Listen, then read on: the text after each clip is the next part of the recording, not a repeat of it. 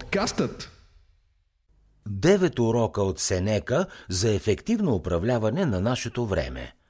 Луций Аней Сенека, по-известен само като Сенека или Сенека младши, е римски стоически философ и държавник, който се превръща в една от най-влиятелните фигури от римския императорски период – Както повечето от нас, животът на Сенека има своите възходи и падения, тъй като той преживява драма, противоречия, болка и скръп. През 54-та година след Христа, когато Нерон става римски император, Сенека става негов близък съветник и се радва на просперитет. Въпреки това, през 65-та година след Христа връзката им е прекъсната. Нерон внезапно нарежда на Сенека да се самоубие заради предполагаемото му участие в неуспешен опит за покушение на императора, въпреки че той вероятно е бил невинен. И все пак, дори пред лицето на смъртта, Сенека практикува своята проста и елегантна философия на стоицизъм – Казваше се, че е изключително спокоен, докато следва протокола за самоубийство от древния Рим, прерязва вените, за да кърви до смърт и поглъща отрова. Днес, повече от 2000 години по-късно, писанията на Сенека продължават силно да влияят в стоическата философия. Докато Сенека се е занимавал с повечето ключови области от живота, включително щастието, богатството, смъртта и връзките, той е най-цитиран от мислите си за това как човек да се възползва максимално от времето в своето есе за краткостта на живота.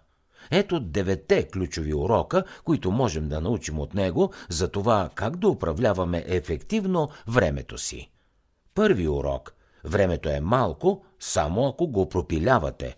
Докато Сенека пише за ограничената природа на времето, той твърди, че нашето пилеене на време е това, което го прави кратко. Той казва, не че имаме малко време за живот, а губим много от него. Животът е достатъчно дълъг и ни е дадено достатъчно щедро количество за най-високите постижения, ако то бъде добре инвестирано. Така е, не ни се дава кратък живот – ние го правим кратък и не сме зле снабдени, а сме просто прахосници.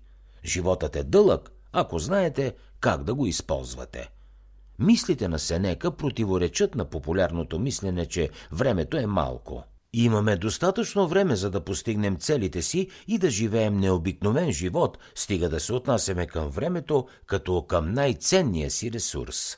Сенека казва още, хората са пестеливи при запазване на личната си собственост, но щом се стигне до разпиляване на времето, те са най-големите прахосници с едното нещо, за което е редно да сте скъперници. За разлика от парите, които могат да бъдат пропиляни и възстановени, времето е ценен ресурс, който никога не можем да върнем. Второ, създавайте незабавни награди за дългосрочни цели – в книгата си за краткостта на живота Сенека пише «Отлагането на нещата е най-голямата загуба на живот. Отнема ни всеки ден, който идва и ни отвлича настоящето, обещавайки ни бъдеще. Най-голямото препятствие на живеенето е очакването. Изследванията на Американския економически журнал показват, че отлагането е страничен продукт от постоянното напрежение между нашата нужда от краткосрочно удовлетворение и плановете за дългосрочни цели. Това явление е описано като настоящо пристрастие – Накратко казано, мозъкът ви представя две версии на вас самите – вашето сегашно и вашето бъдещо аз. Винаги, когато създавате цели и си представяте по-добро бъдеще, всъщност планирате за бъдещето си такъв аз, който цени дисциплината и дългосрочните награди. Но когато дойде време да предприемете действия, вашето сегашно аз, което цени краткосрочното удовлетворение, се бори с бъдещото ви аз и в повечето случаи печели – един от най-добрите начини за противодействие на този проблем е незабавното възнаграждение от вашите дългосрочни цели. Например, ако искате да спортувате по-редовно, но също така обичате да общувате, можете да се запишете за уроци по фитнес или да участвате в колективни спортове, за да се възползвате незабавно от социалните награди.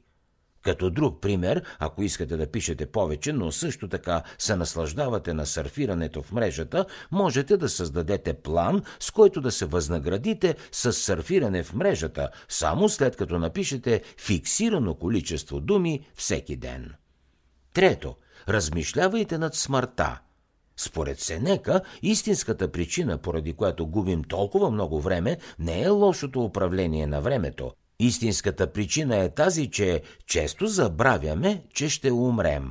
Той казва, живеете така, сякаш ви е било отредено да живеете вечно, нито една мисъл за вашата крехкост не ви влиза в главата, за това колко време вече е минало, не обръщате внимание.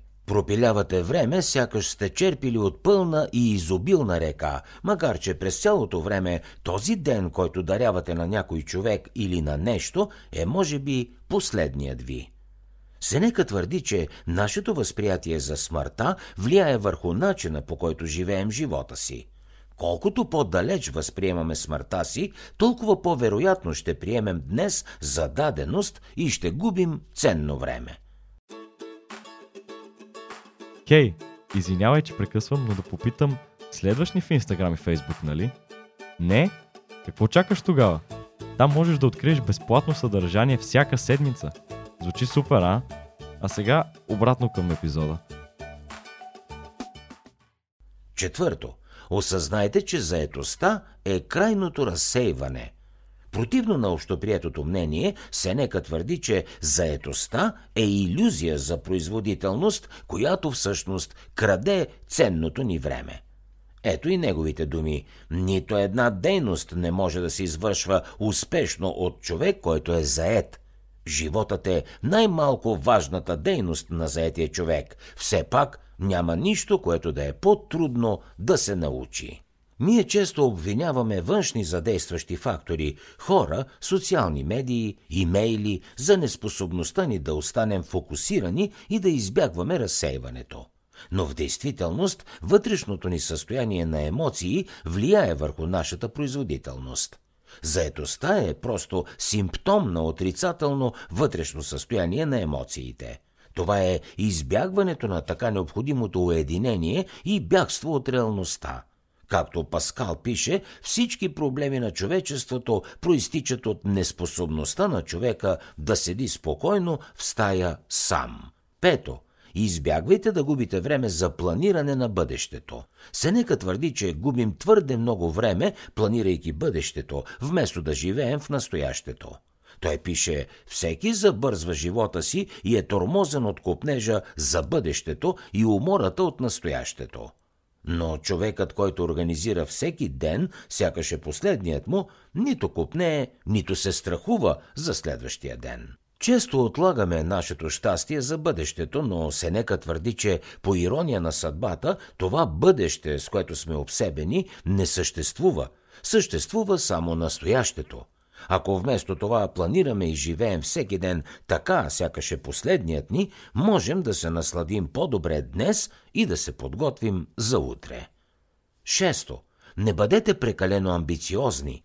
Сенека твърди, че обсебеното преследване на цели и постижения не само ще създаде нещастен живот, но и значително ще съкрати неговата продължителност – той казва, неизбежно е животът да бъде не само много кратък, но и много нещастен за онези, които придобиват с голяма мъка онова, което трябва да пазят с по-голяма мъка. Те постигат това, което искат усилено. Те притежават постигнатото с тревога, а междувременно те не отчитат времето, което никога повече няма да им се върне. Новите грижи заемат мястото на старите, надеждата създава повече надежда и амбицията повече амбиция. Те не търсят край на своята мизерия, а просто променят причината за това.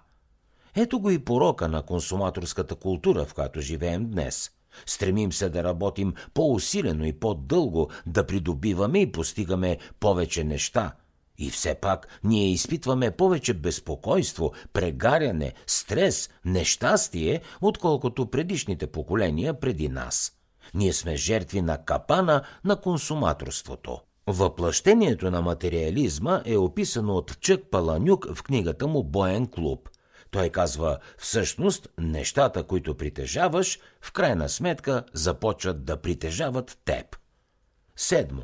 Прекарвайте време в размисли върху миналото си. Повечето експерти по управление на времето препоръчват да се съсредоточим върху настоящето и да планираме бъдещето. Но Сенека възприема различен подход. Той препоръчва да се съсредоточим върху миналото. Но животът е много кратък и тревожен за тези, които забравят миналото, пише той които пренебрегват настоящето и които се страхуват от бъдещето. Сенека твърди, че размишляването върху събития и уроци от миналото не само ще предотврати загуба на време за в бъдеще, но и ще придаде яснота за това как да живеем по-добре. Осмо. Подгответе се за най-лошия сценарий.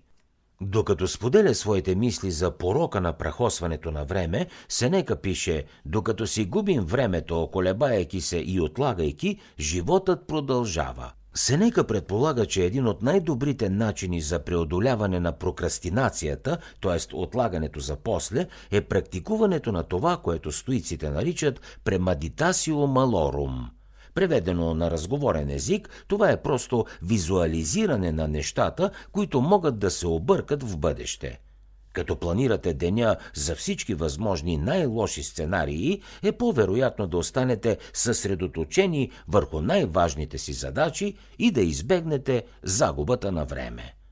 И деветия урок на Сенека за ефективното управляване на нашето време е бъдете верни на себе си. Сенека твърди, че животът, живян за другите, изобщо не е живот. Така че не трябва да мислите, че човек е живял дълго, защото има бели коси и бръчки. Той не е живял дълго, просто е съществувал дълго, казва Сенека.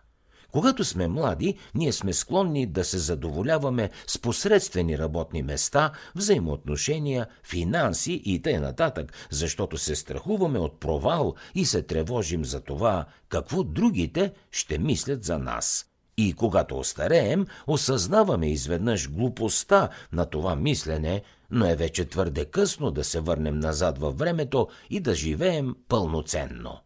Не случайно най-голямото съжаление за умиращия е животът живян според това какво другите очакват от нас, вместо живот, верен на себе си. В заключение, нека да цитираме мъдрите думи на Сенека за това, че трябва да третираме времето като най-ценния ни невъзобновяем ресурс.